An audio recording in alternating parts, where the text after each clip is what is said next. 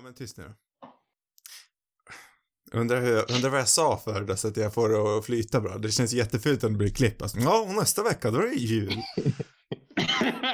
ja, men det är ju ändå jul nästa vecka. Nej, jag vet inte.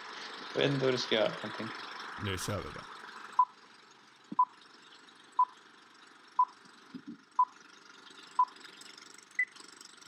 Och välkomna till ännu ett avsnitt av Radio Rus. Det här det är Filmklubbspodden där vi varje vecka pratar om en ny film från obestämd genre och era.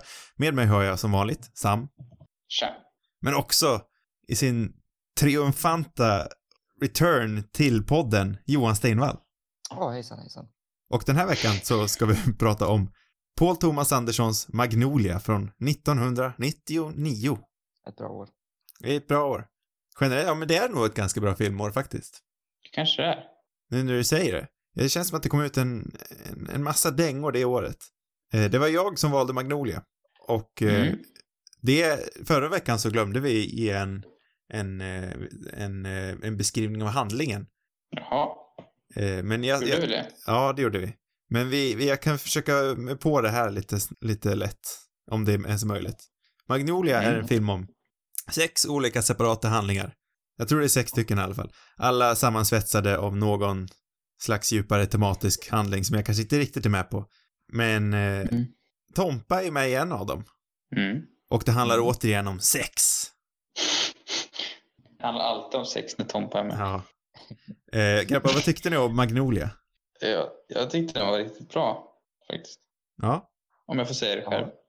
Det var hemskt länge sedan jag såg det. Jag tror jag gick i högstadiet när jag såg den. Oh jäklar, eh, senast. Eh, men då tyckte jag det var bra. Jag, jag tror omöjligt att jag förstod mig på den då. Men eh, jag var i en sån väldigt melankolisk fas i livet och kollade på många sådana melankoliska filmer. Mm. Och ja, jag tyckte den var bra. Ja, jag kan väl känna lite Ja. rent spontant att jag inte riktigt förstår mig på Magnolia 100%. Det skulle jag, jag skulle inte våga säga att jag gör det. Eh, Känner Nej, du att du gör det inte jag Sam? heller mer. Nej, kanske inte. jag vet inte. Men, men tror ni att den har en djupare med, eller vad? Jag vet inte riktigt. Det kanske inte har så. Ja, Jo, jag vet inte. alltså jag, jag, om jag, om jag ska säga det först, jag gillade Magnolia, jag älskar inte Magnolia.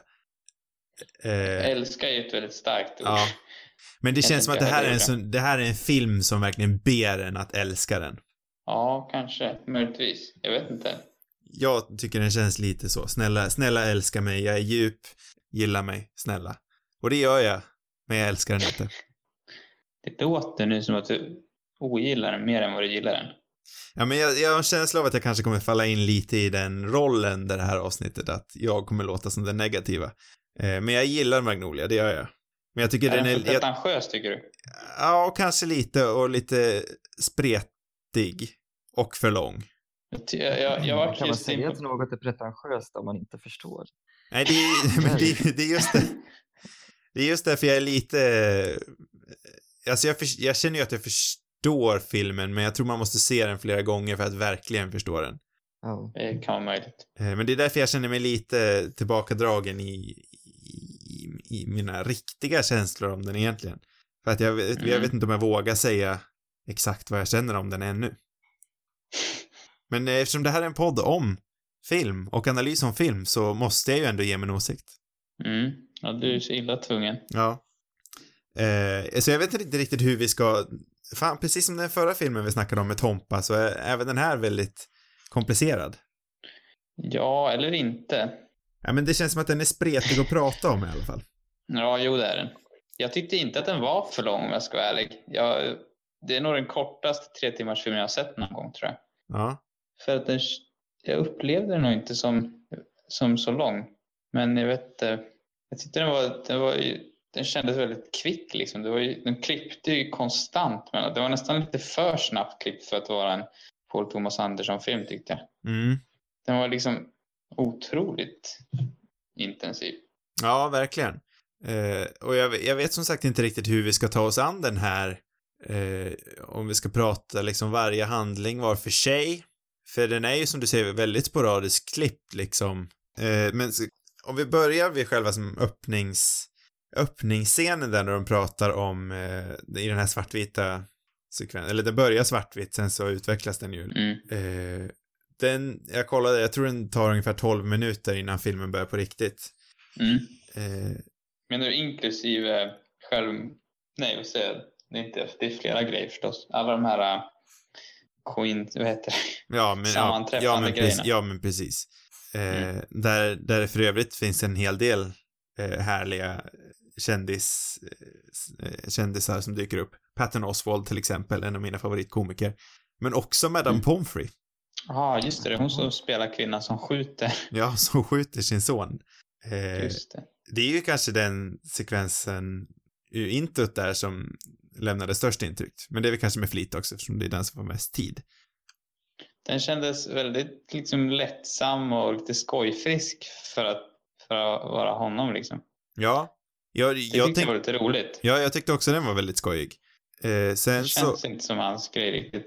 nej, jag hade ju nästan, Inte för att han saknar humor eller någonting. Alltså, det, han, det finns många roliga scener i andra filmer också, men, men inte på det där sättet. Det är en annan ton på något ja sätt. den var lite frenetisk på ett vis som jag inte riktigt tolkar hans andra filmer. Nej. Eh, men det jag tänker på med det här introt är hur, hur, hur det tillbaka kopplas till liksom resten av filmen. Det är väl där jag inte riktigt är med. Nej, Förutom att det är sammanträffanden då. Men, men filmen i sig känns inte så... Jag vet inte, det finns ju ett antal sådana här filmer där det är liksom folks öden drabbas samman. mm, Vissa bättre än andra. Men det, jag vet inte. Det här känns mest som att det är ett antal människor som är... Ja, jag vet, det inte- känns inte på riktigt på det sättet som jag trodde att det skulle vara. Om man jämför... Alltså, det, vet inte, det känns i andra filmer som att det ska vara såna här oväntade sammanträffande öden. Här är det mer ett gäng personer som är kopplade till varandra egentligen bara. ja, eh, och jag, jag är kanske inte riktigt med på, på den tematiska kopplingen emellan. Vad, vad är liksom, vad är kopplingen rent tematiskt? Det är inte det. Det känns som, i alla fall ett av de stora genomgående temana är väl vet du, barn som på något sätt har blivit misshandlade eller, eller vad man ska säga, illa behandlade. Det kan man väl se i nästan alla. Ja, eh, Ja, jag, alltså jag är med på den. Eh, men då, då blir jag också lite förvirrad för jag tänker i, eh, med John C. Reillys karaktär.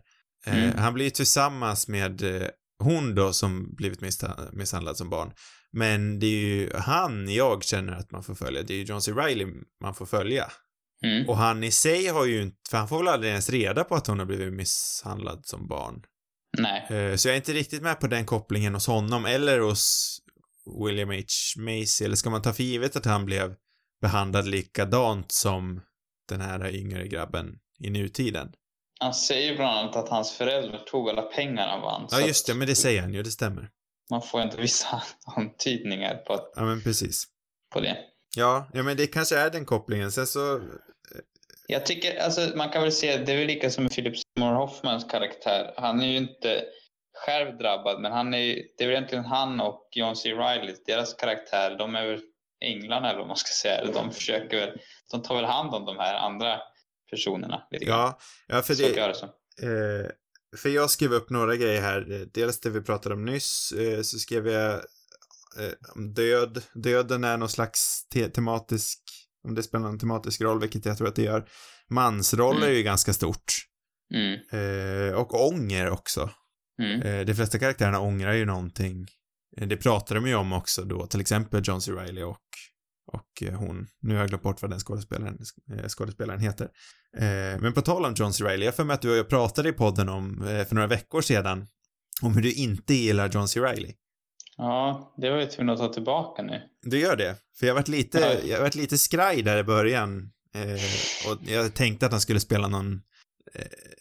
Los Angeles-polisen har ju fått en liten... Har ju inte fått... Eh, jag, jag har inte så bra koppling till dem i nutiden om man säger så. Eh, det hade man väl inte riktigt Det på... 90 dåligt rykte. Ja, det, det hade de väl också även på 90-talet. Så jag var lite rädd att det var i, i, eh, i en sån handling vi skulle hamna. Eh, Men sen så Mm. visade det sig som sagt att han blir liksom hjärtat i hela handlingen. Mm. Eh, Så du tycker om. John C. Reilly nu? Ja, det måste jag tyvärr säga. Eller jag vet inte om jag ska säga tyvärr, men jag tyckte verkligen om honom i den här filmen. Jag har inte sett honom egentligen speciellt mycket. Det, jag, så jag har, det lilla jag sett har, har han väl kanske spelat de här dryga, jag vet inte riktigt vad det är. Och någon anledning blandade ihop honom också med han, den här andra personen som är betydligt drygare. Som Will jag Ferrell? han heter nu. Nej, Nej. han är också rätt dryg för den delen. Men... eh, nej, men han känns lite som att han är del i Will Ferrells gäng och jag är väl inget större Will Ferrell-fan. Nej. Så det kanske är därför. Men här är det väl svårt att inte tycka om honom. Ja, nej, men jag känner också det. Alltså, jag, jag, det tog ett tag innan jag värmde upp för honom. Eh, men i slutet där så gillade jag han verkligen. Eh, men där, där var det också en, en tematisk grej som jag glömde ta upp tidigare. Att det känns som att de flesta har en koppling till cancer förutom honom. Mm. Hans koppling till cancer blir ju återigen då via tjejen. Men där är samma sak med William H. Macy också. Han har väl inte heller någon koppling till cancer? Nej, inte vad vi vet i alla fall. Nej.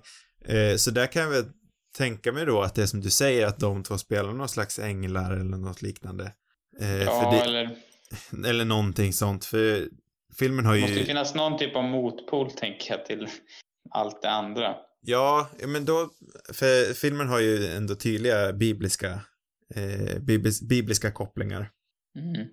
Eh, det här med att det regnar grodor eh, och att det står åtta, eh, åtta, och- eh, åtta och tvåor, åt- 82 eller en åtta och en tvåa i, i många scener.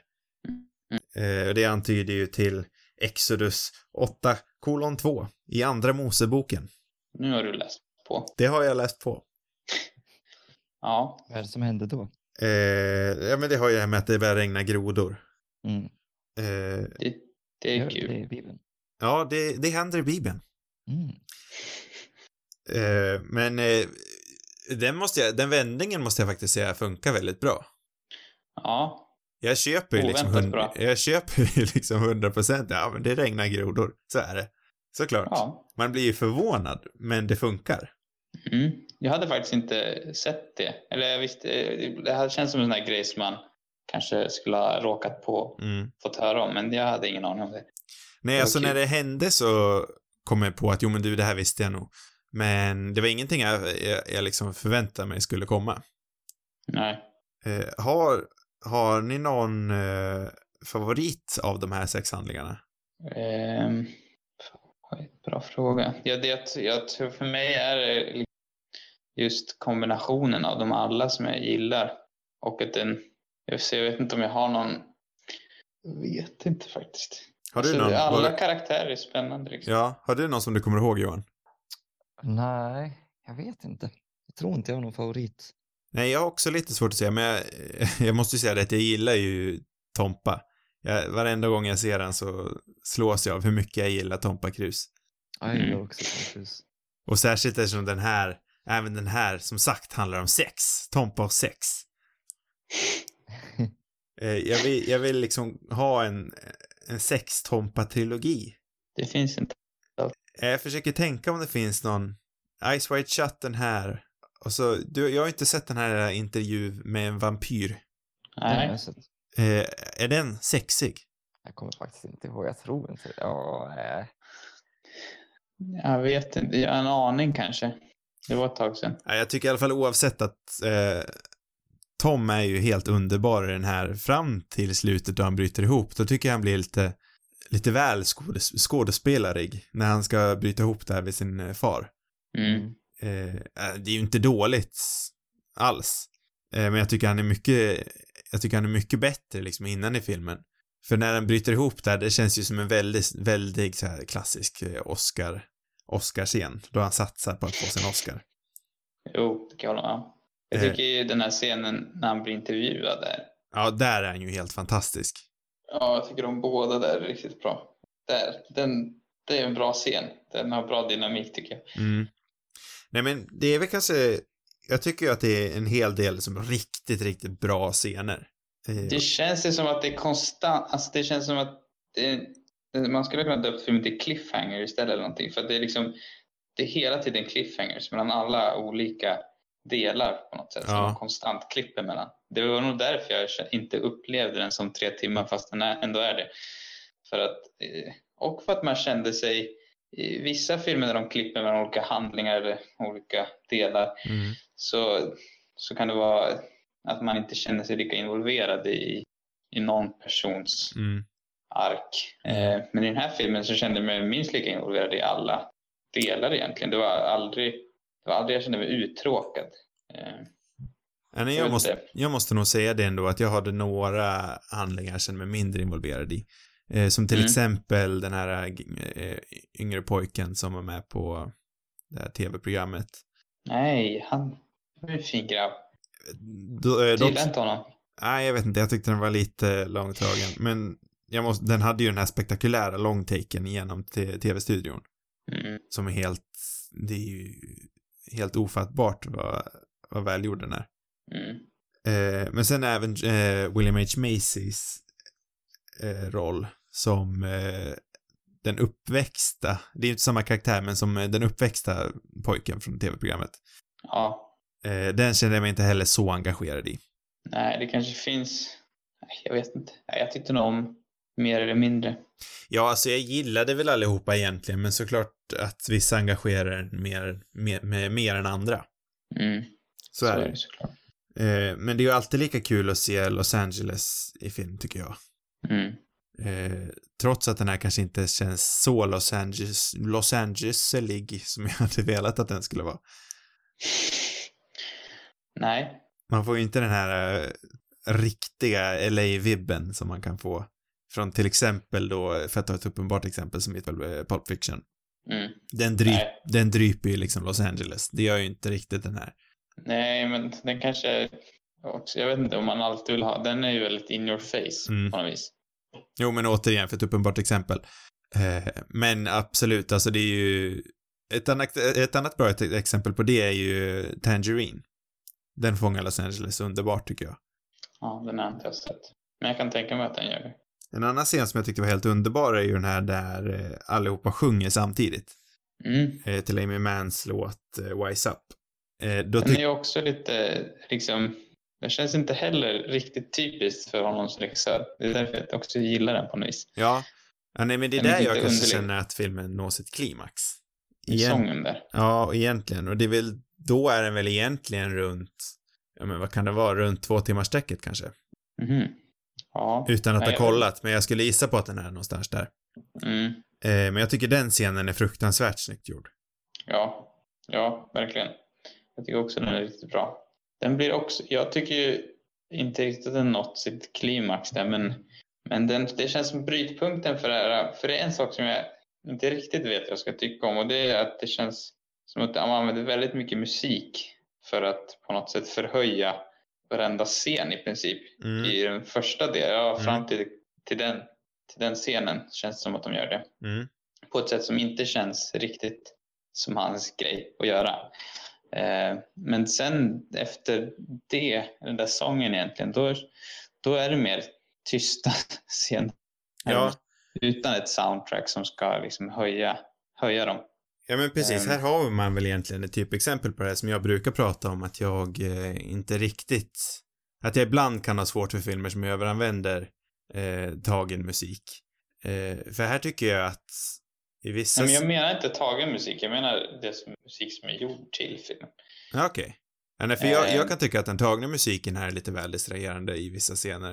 Eh, då jag Nej, igen... Den tycker jag om. det tycker jag är bra, bland annat när de spelar den här, eh, vad heter den, Carmen, operan eller vad det är för Ja. någonting. Och han är där inne i köket. Det, det, den är liksom lite off på något sätt. Det tyckte jag verkligen om. Utan jag menar snarare i, i ja, men det är två, till exempel två karaktärer som har någon konversation om någonting så ligger hela tiden ett, ett, liksom ett soundtrack till filmen i bakgrunden Mm. som är liksom intensivt samtidigt som man klipper snabbt med allting. Det kändes som att hela första halvan egentligen aldrig var tyst utan att det fanns alltid ett, ett stämningshöjande soundtrack i bakgrunden. Mm. Och det var det jag kände inte riktigt, det är inte riktigt hans stil på något sätt. Sen så kan jag på sätt och vis tycka att det höjer filmen också för att det gör den väldigt så intensiv. Ehm, Men den, den funkar minst lika bra efter när i den senare delen där de inte gör det på det viset. Ja. ja, nej, just den musiken var faktiskt ingenting jag reflekterade över. Dock så gjorde jag ju det som sagt då med den här tagna musiken då jag tycker den kan ta ifrån, eh, ja men vissa scener då det egentligen är en konfrontation mellan eh, olika karaktärer och jag liksom hade föredragit om om eh, dialogen och karaktärerna sinsemellan hade stått för dramatiken istället för musiken i bakgrunden. Mm. Eh, nu har jag inte ett exempel, men jag, jag, tänkte skriva upp det så blev det aldrig av för jag fastnade i någon annan scen. Eh, men det är ju verkligen så, jag känner att det är vissa, det är ju vissa skitbra scener men ändå så lämnas jag ganska kall efteråt. Men återigen då så funderar jag ju på om det kanske är så att filmen kommer vara mycket, mycket, mycket bättre den andra gången man ser den om man liksom är med på noterna. Och man kanske kan se de här djupare tematiska för första gången, nu kände jag i alla fall att jag var, jag var ju ändå så pass nyfiken på vart allting skulle sluta. Mm. Eh, på, ett, på en ytlig nivå, så det var kanske där, och jag, jag hamnar liksom inte något djupare än så. Men det kanske man kan göra nästa gång då man vet vart allting slutar. Eller? Eh, jag tror också att den, att den säkert blir, det blir en helt annan, eller en helt annan blir det kanske, men det blir en, man kan säkert se mer om man ser en tillgång. Eh, och man får väl förstås intryck då att det finns något djupare där bakom. Jag vet inte. Ah, jag sitter fortfarande att... Eh, nej men, jag vet inte. Jag vet inte hur djup den... Man får jag kan tänka att man kanske får ett intryck att den är djup. Att det finns något djupare där bakom än vad det egentligen gör. Mm. Ja men det är det jag kanske tänker om... Det är det jag känner mig osäker Det är ju det som är stoppklossen i den här filmen för mig. Att jag vet inte riktigt om den är så djup som den vill att den ska vara. För om man, om man kollar på Paul Thomas, det här är hans andra film, kollar man på hans första Boogie Nights så tycker jag ju den känns mycket mm. mer, den känns ju mycket mer självsäker i, eh, alltså från ett filmskaparperspektiv. Här känns det som en egentligen ganska osäker grabb som vill visa att han är någonting, att som vill visa att han är djup. Medan Boogie Nights liksom hade, Boogie Nights hade ett otroligt djup men den, den skröt, den behövde, den hade inte behov av att hävda sin, hävda sin djuphet. Jag har inte sett den, så att jag kan inte uttala mig om den, men eh, jag vet inte om jag håller med om att, om att det känns som en, att det är en osäker film. Att, att han känner att han måste hävda sig. Nej, jag tycker inte att filmen är osäker, men jag, kan, jag, jag, får, jag får känslan lite av att han känns osäker. Som att han måste bevisa att han måste bevisa att han är så bra som hans första film. Nu kanske jag bara läser in i ett metakontext, men det är lite det intrycket jag får. Mm, jag vet inte, nej, jag, jag ser det inte alls på det sättet, men... Men återigen, så alltså jag tyckte, filmen är ju bra, det är den ju. Mm. Men kollar man på hans andra filmer som är, som är helt otroliga så tycker jag ju inte att det är bland hans bästa. Men jag måste ändå säga att jag tycker den är förvånansvärt svår att prata om jag vet inte riktigt vart man ska börja och liksom hur man verkligen ska gräva sig in i filmen. Nej, den är lite, den är lite svår så. Ja, för jag tänkte ju verkligen när jag såg den, fan den här kommer ju vara jättelätt att prata om. Jag tycker ändå att den, jag vet inte, jag tycker inte heller att det är hans bästa film, men den känns, den förvånade mig ändå. Jag trodde nog att det skulle vara mer långsam, dyster historia. Liksom. Jag tycker den här sticker ut lite grann bland hans filmer ändå, på ett positivt sätt. Mm. Ehm, den kändes fräsch om man jämför, när jag jämför med de andra jag sett. Ehm, det känns, men den känns som att den är gjord med, det finns ändå ganska mycket, inte, alla hans filmer tycker jag har en, en humor inom sig som man inte riktigt förväntar sig. Mm. Eller på pappret så ser det inte ut som humoristiska filmer. Om man kollar liksom, det, om man, det vill bara ta hans senaste film som exempel. Eh, vad det nu heter. För The Phantom Thread. Ja, men precis. Alltså, har man bara sett trailern på den filmen eller om man, då, då, den upplevs väl inte som den, man tänker inte att det ska vara en rolig film liksom. Och Nej. Det är mycket delar som inte är roliga i den, men det finns även väldigt mycket humor i den. Ja, men förvånansvärt. Eh, och den här filmen jag hade ju bara sett liksom några bilder från den och då förväntade jag knappast någonting som jag skulle tycka var liksom underhållande på det vis jag gjorde. Um, så jag, vet inte, jag tycker att det är en bra kombo av, av allvar och melankoli och sådär med någon typ av humor också. Mm. Den Jo. blir inte bara mörk liksom, även fast på pappret så låter det jäkligt mörkt. Ja, eh, och det är den ju också som du säger. Eh, så jag, ja nej, alltså den, den är just to- tonsäker ändå. Det måste man väl säga. Mm. Eh, Han lyckas med väldigt speci- specifik ton tycker jag. ja, genom alla de här olika, egentligen väldigt, eh, ja men de skiljer sig enormt, de olika handlingarna egentligen. Mm. Eh, de kunde ju lätt ha blivit lite misärporriga. Ja, Men det är ju ingen som riktigt känns så. Eh, Kanske Julianne Moores storyline.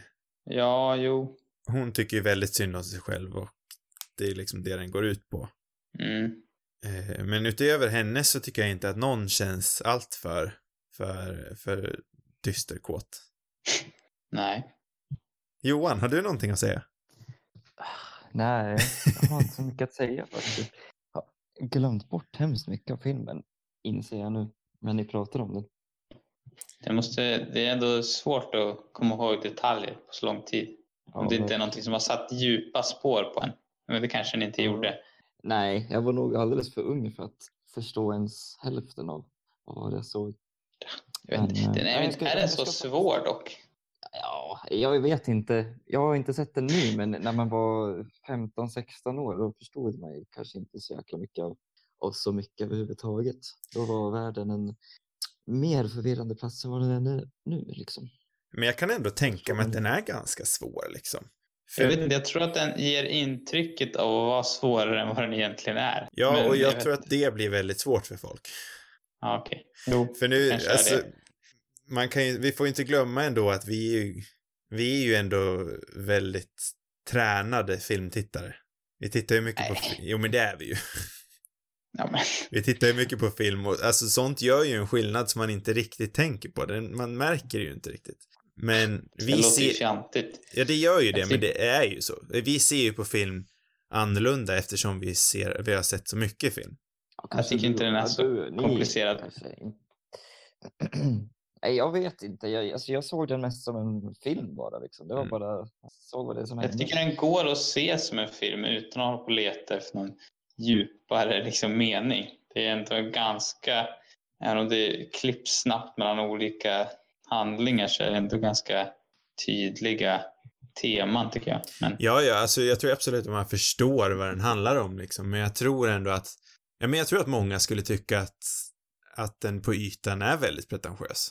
Och jag tror, Ja, jag tror, så jag tror nog att det är, inte absolut inte alla, men jag tror, jag tror att vissa skulle nog ha ett problem med det. det kanske är jag som inte har förstått alls överhuvudtaget. Ja, det är Jag kanske möjligt. tror att den är enklare än vad den är. Ja, för jag, jag, möjligt. för det första jag märkte var en 82 Såg du några sådana förresten? 82. Ja, en, en, en 8 eller en 2 eller 82 eller något av liknande stuk. Ja, ja, jag tror det. Men jag läste någonting om det där att, att det var någonting som han hade lagt till.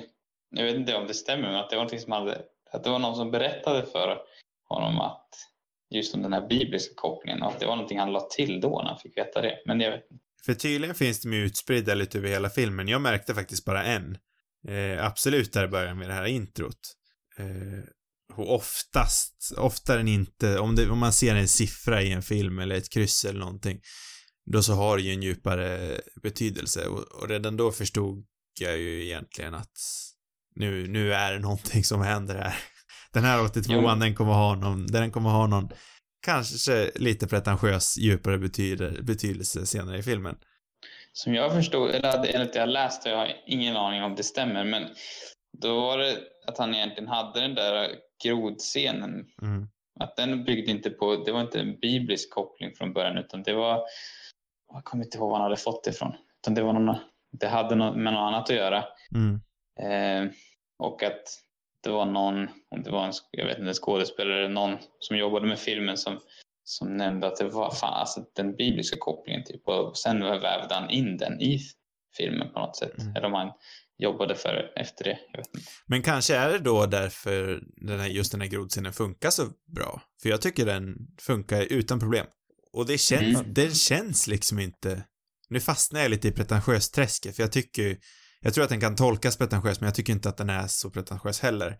Eh, Men jag tycker inte ens att det finns ett uns av pretentiöshet i, i grod, grodscenen. Ja. Nej. Är, det- är, är det i Magnolia som Tom Cruise är typ en jäkla profil, så här, han står framför folk och snackar om Ja, någonting. ja, ja, ja. Han är typ en profet av något slag. Han är en Alltså. sexgud. Ja, alltså typ en guru. Ja. Kan ju också vara en koppling till Bibeln på något, på något sätt, så här, att han är en profet för, för eh, ja. Det var för intressant när du tog upp den då, för han har ju, han har ju extremt underlig kvinnosyn måste man ändå säga. Mm. Bristfällig. Nej, men, och det, Under all det kritik. lite, under all kritik, ja. Ehm, jag tyckte det var lite intressant för att det finns ju den här kopplingen med att han, fadern som lämnar han och, och modern och sådär. Mm. Jag förstod inte riktigt var, var allt det här kvinnohatet kom ifrån. Det borde väl varit farshat han haft? Mm. Eller, Precis. nej, Ja, nej, så- alltså, så borde det ju vara, men-. Och hans mor kanske inte behandlade honom väl på något sätt, inte vet jag. Ja, jag, jag tycker inte man får någon vidare känsla av att hans mor inte behandlat honom väl. Nej, han Mm. fick ta hand om sin mor som eh, dog i cancer när han var 14 år. Liksom. Så jag Mm, vet det inte kanske- varför. Det kanske, ska, det kanske skapade något konstigt, någon konstig avsky mot henne på grund av att han är en, eh, ett barn som får ta hand om sin döende mor. Det kanske blir jobbigt, jag vet inte. Nej. Nej, Alltså du, du har ju en poäng i det samma att det kanske inte är befogat, men sen så funderar jag om det behöver vara det.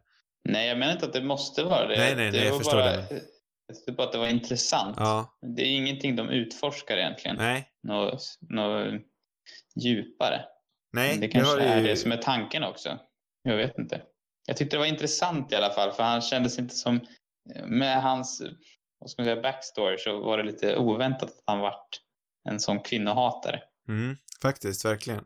Eh, jag försöker, för jag skrev ju just eh, mansroller som ett tematiskt, som ett tema jag eh, såg i filmen, men jag försöker tänka vart mer jag såg spår från det.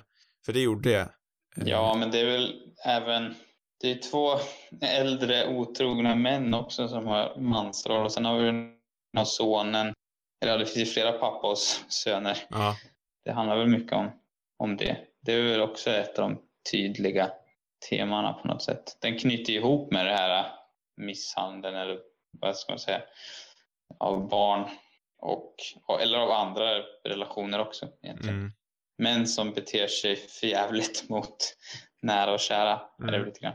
Ehm, Jag vet inte om det finns det någon positiv mansroll i filmen. Någon som är, ja John C. Reilly då. ja jo det är sant. Känns ju väldigt reko. positiv. Förvånas, för, för fick du också lite dåliga vibbar av han i början, eller? Ja, men det känd- kändes som att det fanns en risk för det. Ja, eller det är bara sånt som man tar med sig utifrån nu. Jag vet inte. Men jag tänkte att det finns egentligen det finns ju ingen far och son-relation i filmen som är speciellt bra. Tror jag inte i alla fall. Eller far och dotter. Nej, det gör det nog inte. Nej, det gör det Eller- absolut. Nej, nej, det gör det inte alls. Jag försöker... Eh, den här eh, unga pojken som rappar för John C. Reilly. Mm. Eh, där funderar jag också på om de försöker få in någonting, för han blir ju lite profetaktig eftersom han, ja men i sin rap så känns det ju som att han ger någon slags profetia inför Mm. resten av filmen. Jag har inte gått tillbaka och lyssnat på den rappen, men där känns det också som en, kanske, utan att veta någonting om det alls, som att det kanske finns någon bibelkoppling. Eller någon slags mytologisk koppling.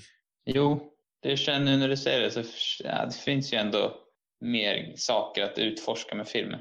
Och jag försöker också, Men jag vet inte om det måste vara just en biblisk koppling. Det Nej. känns som i det stora hela så hänger man kanske inte riktigt med på, på alla delar. Ehm, jag tycker nog att huvudhandlingen, eller huvudhandlingen är ganska enkel. Det finns mer att utforska på något. mm, jo men så är det ju. Eh, Det är väl positivt bara. Ja, ja, det, det är skönt. Alltså jag, som sagt, jag känner att jag skulle få mer ur den här filmen andra gången. Och det är Mm. ändå inte många, det måste jag ju ge den, det är ju inte många filmer som, det är inte må- många tre, tre timmars filmer som automatiskt gör att man vill se den en gång till. Nej. Så det måste den ju verkligen ha, få cred för. Mm. Eh, den här eh, eh, narrationen i början, det finns ju en berättarröst. Mm. Knyter de tillbaka till den igen? Kommer jag tillbaka i slutet? För det känns ju också som en grej som där de försöker göra någon slags djupare anknytning. Mm. Jag minns faktiskt inte. Nej, alltså jag såg den här filmen igår och jag känner redan att mycket är borta. Men det var ändå, det var mycket att ta in också. På Ja. vis. Förvånansvärt nog så är- det här en av de svåraste filmerna hittills jag tycker vi har pratat om. Mm. Du kanske inte minns att vi har sett Sunes sommar, Roger? Nej, nej just det. Just det. Den har Den ju, var faktiskt rätt svår. ä- även den har ju djupa biblisk, bibliska anknytningar. Ja, det måste man ändå säga. Jag är nästan så att jag känner mig lite tom på samtalsämnen just nu. Ja, då kanske vi ska avsluta. Har du någonting mer antecknat? Nej, det känns ändå som att, som att vi har inte, rört det mesta jag tänkt. Men jag känner att Mm. jag hade kunnat försökt stapla mig igenom någon timme till och försöka liksom få ihop den här filmen. Men jag tror inte det skulle vara så intressant att lyssna på. Eh, Jag tror det är svårt att, jag vet inte, det blir nog svårt att få in allt tror jag. Den är Ja, för lång helt enkelt. det är för nästan så att vi får köra Magnolia del två om ett eller två år eller något sånt där. Mm. Bara för att se vad som händer. Johan, jag gissar på att du inte har någonting mer att säga. Nej, jag sitter och läser en analys av filmen just nu. Ja, finns det något Den intressant? kanske kan ge oss klarspråk. Ja, Ja, eh, det, ja, det verkar som att kritiker säger typ detsamma som ni säger. Och vad, vad, är, vad är det? Det här är några vet du, tre ord som eh, beskrivs, beskrivs av en, som en kritiker skriver. Vänta, nu tappar jag bort vad fasen jag läste jag någonstans. Eh, ja. Ambitiös, banal och en röra. Oj. Det var hårt. Ska vi ta och avrunda det här avsnittet innan vi trampar på tok för mycket vatten Och somnar. och somnar? Grabbar, nästa vecka, då, då Mm. är det ju juletider. Det är det väl redan nu i och för sig, men då blir det extra mycket juletider och det blir det ett, ja vi kommer ha ett nyårskaramellsavsnitt, men det blir det sista riktiga avsnittet innan årsskiftet. Och då måste vi såklart prata om en julefilm. Men Mm. eftersom Sam, han vill inte slösa sitt val på en julefilm, så vi har gjort ett gruppbeslut. Mm. Vi har tänkt att vi ska prata om, det är en ganska liten film som inte så många pratar om. Den heter Love actually. Kärlek faktiskt. Åh, tycker vi om. Ja. Eh, Så den har vi tänkt att vi ska prata om till nästa vecka, men glöm inte som lyssnare att det här är inte Sams val, det här är ett gemensamt val. Ja, för att jag ska välja näst, näst, äh, gången efter va? Ja, så efter den och efter nyårskaramellerna, då blir det Sams val, vid årsskiftet alltså. Är det jag som får välja då? Det är du som får välja. Men så till nästa vecka ska ni kolla på Love actually av Richard Curtis. Även den är väl runt millennium. Är det 02 eller är det 04 eller något sånt där? Synd att inte Tom Cruise har en sexig roll i den. Ja. Tänk om han hade spelat en sexig eh, senator i USA. Jag tänker mig att när Colin kunna- drar till Amerika så möter han Cruise och blir fullständigt knäckt. Det, Ja. är en, liksom, det är en scen de har klippt bort. Ja, det var, ja. Tankarna, de går bärsärk. Ja. Men det här pratar vi om nästa vecka. Flera avsnitt Mm. hittar ni på cinemarubus.com. Har ni frågor och vill ha svar eller har ni kanske förslag, skicka in det till cinemarubus.gmail.com. Det var allt för den här veckan. God natt! God natt. God afton.